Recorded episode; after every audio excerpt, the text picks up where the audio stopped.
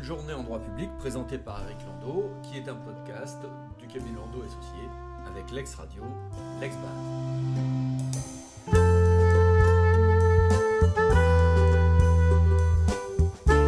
L'actualité est dominée par une décision euh, du Conseil d'État. Pour la troisième fois consécutive, après une première décision de novembre 2020 et une autre de juillet 2021, le Conseil d'État par une décision à publier au recueil Le Bon intégral, a enjoint en matière d'émissions de gaz à effet de serre au gouvernement de justifier qu'il tiendra ses objectifs. Alors, cette décision a donné lieu à beaucoup de commentaires, certains s'épuisant à voir le verre uniquement à moitié vide, et le communiqué de presse, évidemment, le verre à moitié plein. Côté à moitié vide, oui, le Conseil d'État a refusé de prononcer une injonction oui, le Conseil d'État a refusé de substituer aux objectifs de la France et de l'Europe ce qui serait ses propres objectifs prétoriens en termes de seuil à atteindre. Et trois, le Conseil d'État a admis qu'il y avait eu des progrès depuis les deux dernières fois. Voyons maintenant le côté vert à moitié plein. Le Conseil d'État n'a pas prononcé d'astreinte, certes, mais à qui eût-il pu efficacement donner euh, une astreinte si ce ne sont encore une fois les, agences euh, de l'État comme il l'a fait déjà sur la pollution atmosphérique? Il a refusé de substituer aux normes fixées par la France et par l'Europe ses propres normes. Ben oui, mais il y a des, normes en la matière euh, et les remplacer de manière prétorienne serait juridiquement hasardeux, démocratiquement périlleux et euh, accessoirement le contrôle sur ce point est nécessairement euh, limité. Euh, le Conseil d'État a reconnu que des progrès avaient été accomplis, mais évidemment puisqu'il y en a eu et d'importants.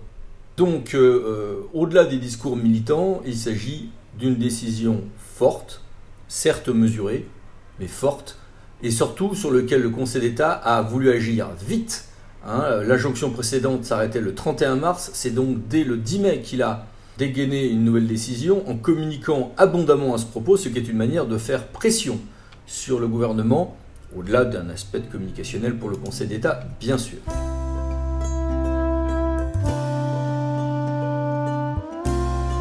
Moins notable et moins médiatique est une autre décision du Conseil d'État sur la validation par celui-ci du régime des instances départementales en matière de prévention de l'évitement scolaire. C'est néanmoins important parce que c'est une queue de dossier, queue de contentieux, qui confirme euh, que euh, les services de l'État ont des marges de manœuvre considérables face à ceux qui souhaitent assurer pour leurs enfants l'instruction à domicile, l'instruction dite dans la famille.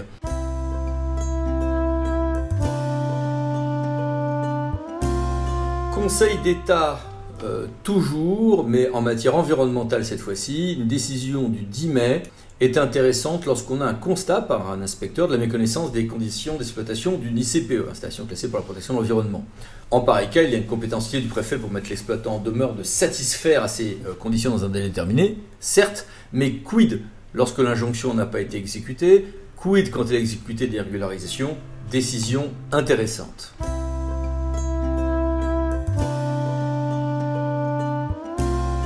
Passons maintenant à la Cour de cassation qui, dans sa chambre criminelle, a assoupli ses exigences dans le cas de formulations englobantes retenues dans la plupart des délibérations données aux maires pour rester en justice.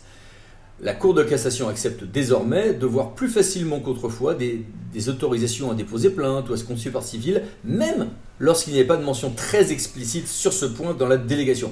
Attention néanmoins à bien rédiger avec beaucoup de prudence les dites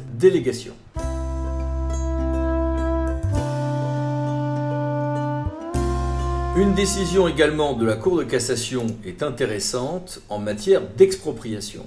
On nous dit que dès lors que l'immeuble exproprié a fait l'objet d'un arrêté préfectoral le déclarant insalubre à titre irrémédiable, les règles d'évaluation de l'article du Code d'expropriation pour cause d'utilité publique ne seraient écartées au motif qu'il existe un doute sur l'intention de l'expropriant de démolir le bien, voire antérieurement une décision de, de cassation civile de 2011.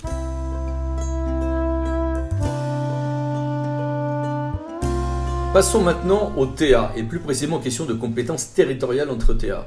On avait une affaire euh, où un avion euh, au sol a néanmoins fait beaucoup voyager. Il a fait voyager entre TA.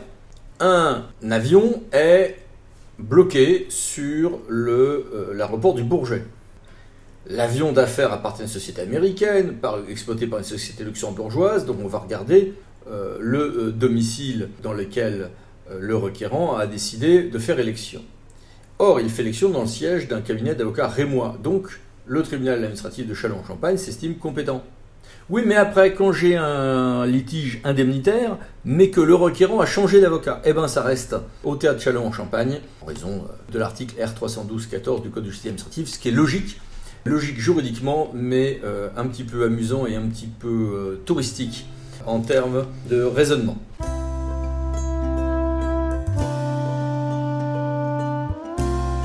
Quelques nouveautés également au journal officiel, avec un décret important du 9 mai qui euh, tire les conséquences réglementaires de la loi de finances pour 2023 en matière de dotation de l'État et euh, autres euh, instruments de péréquation.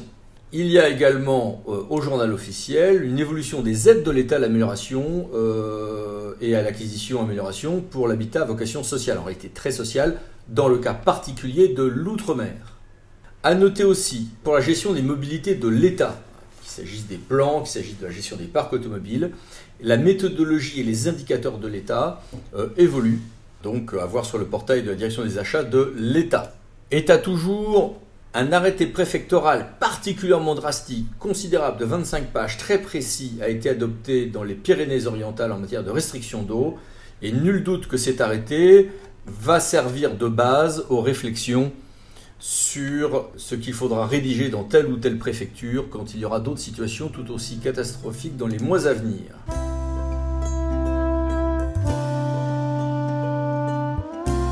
Au niveau parlementaire, a été adopté au Conseil des ministres pour ensuite euh, être étudié par euh, le Parlement le projet de loi visant à sécuriser et réguler l'espace numérique et euh, l'avis non contentieux du Conseil d'État sur ce point a été diffusé.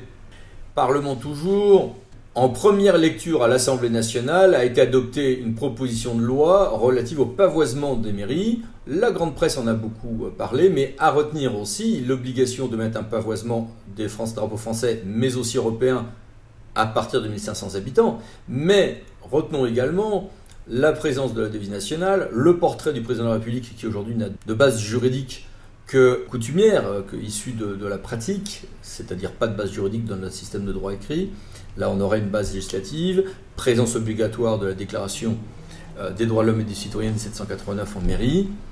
Ce texte va-t-il néanmoins finir son parcours parlementaire? C'est aujourd'hui incertain.